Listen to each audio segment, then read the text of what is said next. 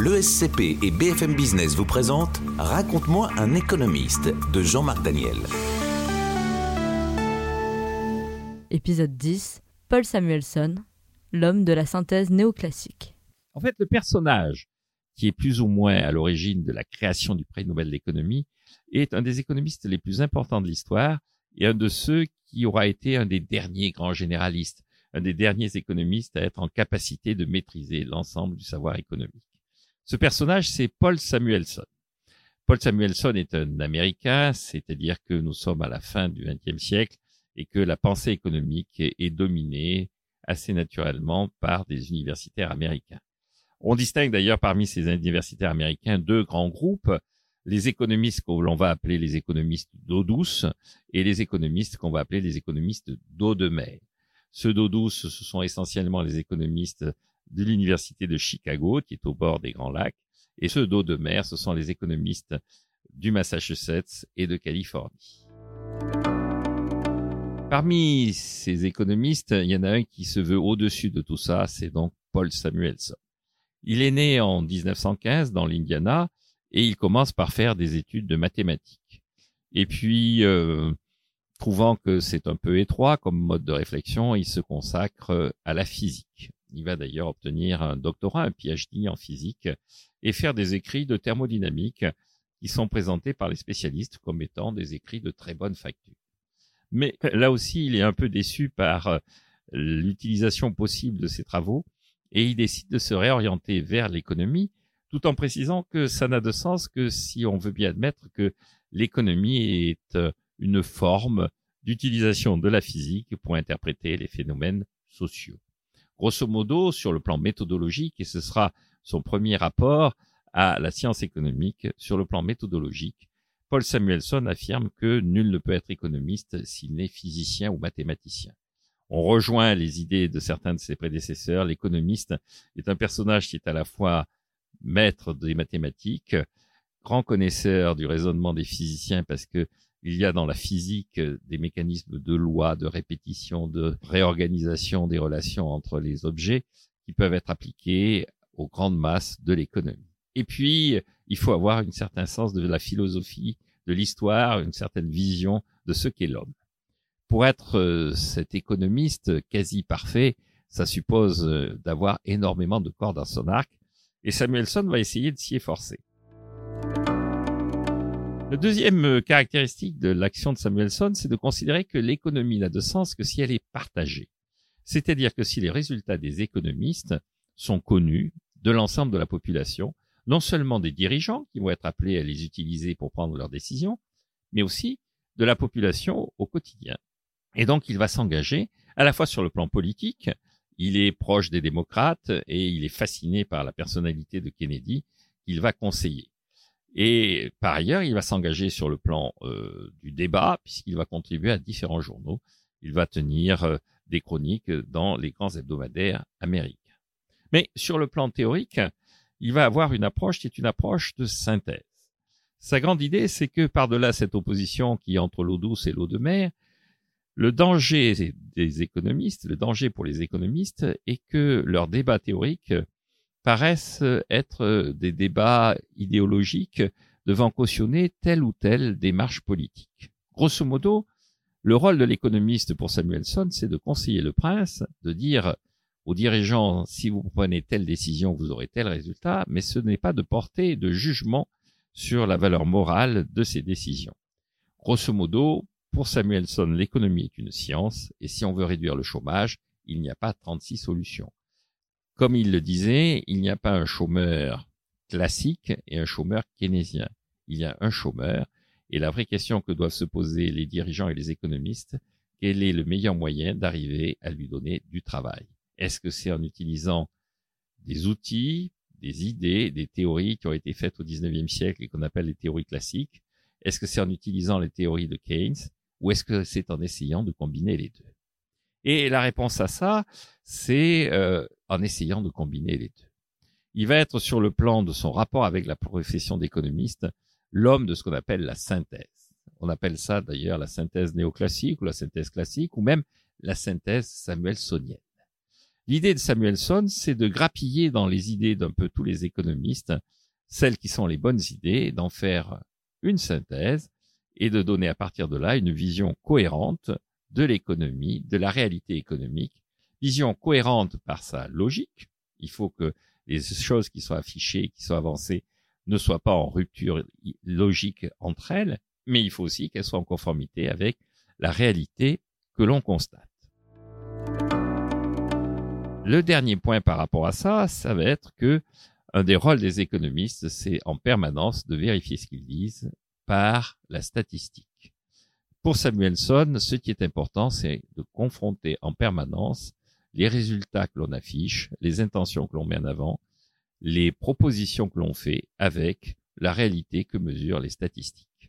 Il écrit, il analyse la situation au moment où on commence à mettre en place des grandes administrations statistiques et au moment où on commence à apparaître l'informatique qui va permettre de manipuler énormément de données et donc d'évaluer la réalité de ce que l'on propose et de ce que l'on avance. Alors qu'est-ce qu'il avance sur un plan plus théorique? Car ce n'est pas que quelqu'un qui organise la profession d'économiste, ce n'est pas que quelqu'un qui cherche à réconcilier l'eau de mer avec l'eau douce, ce n'est pas que quelqu'un qui euh, considère que fondamentalement il faut être un physicien, c'est aussi quelqu'un qui applique tout ce raisonnement et toutes ces idées à une production intellectuelle de haut niveau. En fait, dans cette production intellectuelle, les économistes ont retenu trois éléments essentiels de son de sa production. Le premier élément, c'est euh, ce que l'on appelle euh, la théorie de la croissance, théorie de la croissance qu'il va partager avec un de ses collègues et amis qui s'appelle Robert Solo. Et leur idée, c'est que la croissance repose sur euh, l'accumulation du capital. Il faut qu'il y ait de plus en plus de capital, sur la mobilisation de la main-d'œuvre autour de ce capital et sur le progrès technique. Ceci est assez évident et assez simple, même s'ils formalisent ça de façon assez complexe sur le plan mathématique. Ce qui est important, c'est qu'ils arrivent à un résultat qui est qu'il y a une sorte de sentier optimal de la croissance, une euh, organisation de la politique économique et des relations économiques entre les différents acteurs qui peut être euh, mesurée, cette optimalité dans l'organisation de l'économie peut être mesurée par un résultat assez simple. À l'équilibre, en situation de croissance optimale, le taux d'intérêt doit être égal au taux de croissance. Alors, dire au taux de croissance, on a le taux d'intérêt, on le mesure, mais ce taux de croissance que l'on sert, qui sert de référence, c'est ce qu'ils vont appeler la croissance potentielle. C'est la croissance que permet l'évolution des techniques et que permet la mobilisation du travail. Grosso modo, dans toute économie, l'efficacité du capital, le progrès technique, les technologies permettent d'augmenter la production systématiquement chaque année d'un certain taux. Et puis, l'utilisation du travail, l'augmentation de la durée du temps de travail permet également d'augmenter la production d'un autre taux. Ça permet d'avoir un taux de croissance théorique. Et la règle optimale, la bonne règle, c'est de faire en sorte que cette croissance théorique soit égale au taux d'intérêt. Samuelson n'est pas que quelqu'un qui veut réconcilier euh, les gens d'eau douce avec les gens d'eau de mer. Samuelson n'est pas que quelqu'un qui considère que la physique doit venir le cadre intellectuel dans lequel les économistes se coulent.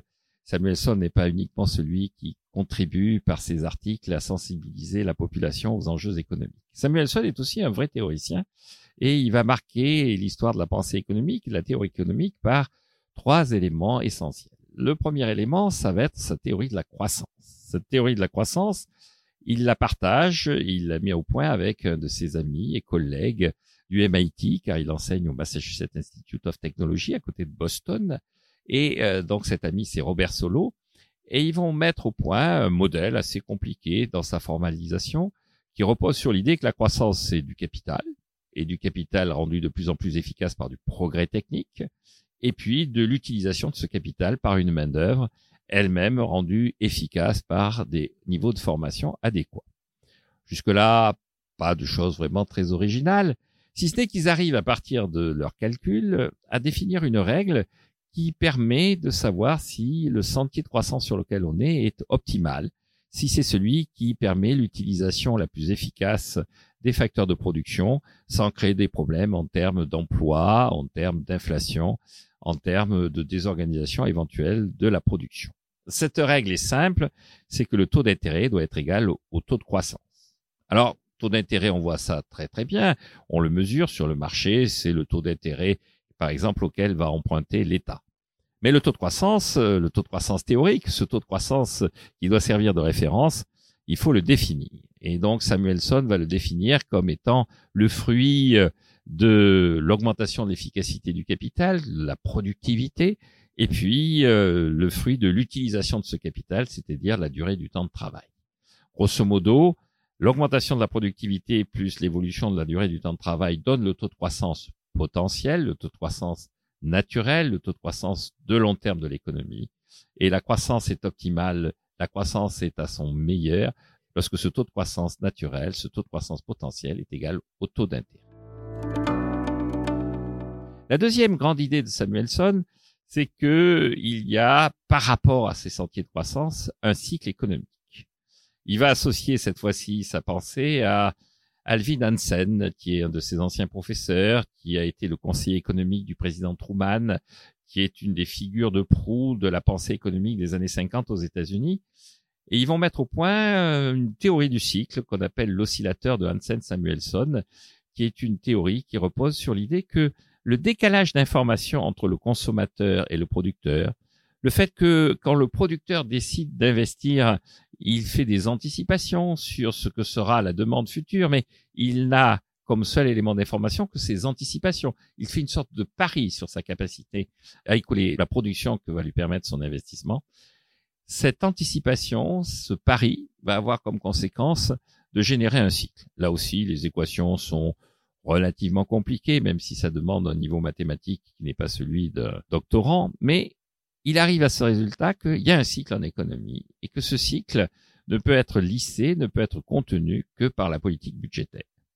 Il se fait ainsi le défenseur du déficit budgétaire de Keynes, mais il dit le déficit budgétaire ne doit pas être la permanence dans l'activité économique. Dans la phase basse du cycle, il faut du déficit budgétaire. En revanche, quand la situation s'améliore, quand on est dans la phase haute du cycle, il faut en profiter pour reconstituer les réserves des finances publiques et dégager de l'excédent budget.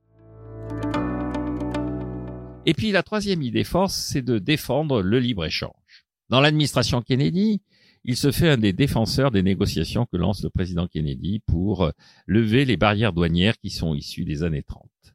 Et il explique qu'en fait, on a intérêt à se spécialiser et il revient à l'exemple que tenait Ricardo en disant, dans l'exemple de Ricardo, l'Angleterre doit fabriquer le textile et le Portugal doit fabriquer le vin. Il dit, de même au niveau individuel, moi je fais de l'économie et ma secrétaire tape à la machine, même si je pense que je taperai aussi bien à la machine qu'elle, mais je me spécialise dans ce sur quoi je suis le plus efficace. Et donc, il faut reprendre cette idée qui est déjà chez Ricardo, mais il la précise en disant, en fait, ce qui va déterminer l'efficacité ou non d'une économie, d'un pays, c'est le niveau de formation de sa population et l'efficacité de son capital. En fait, le Portugal n'a pas à se spécialiser dans le vin, il a à se spécialiser dans ce dans quoi sa population est le mieux formée. L'Angleterre n'a pas à se spécialiser dans le textile, elle a à se spécialiser dans l'endroit où elle a le plus investi. Que reste-t-il de tout ça, de quelqu'un qui est euh, un des initiateurs de prix Nobel d'économie, il reste surtout cette idée, à mon avis, que les économistes ont un intérêt fort, c'est de faire en sorte de ne pas trop se chamailler et d'arriver à des conclusions concrètes pour garder leur légitimité vis-à-vis -vis du reste de la population.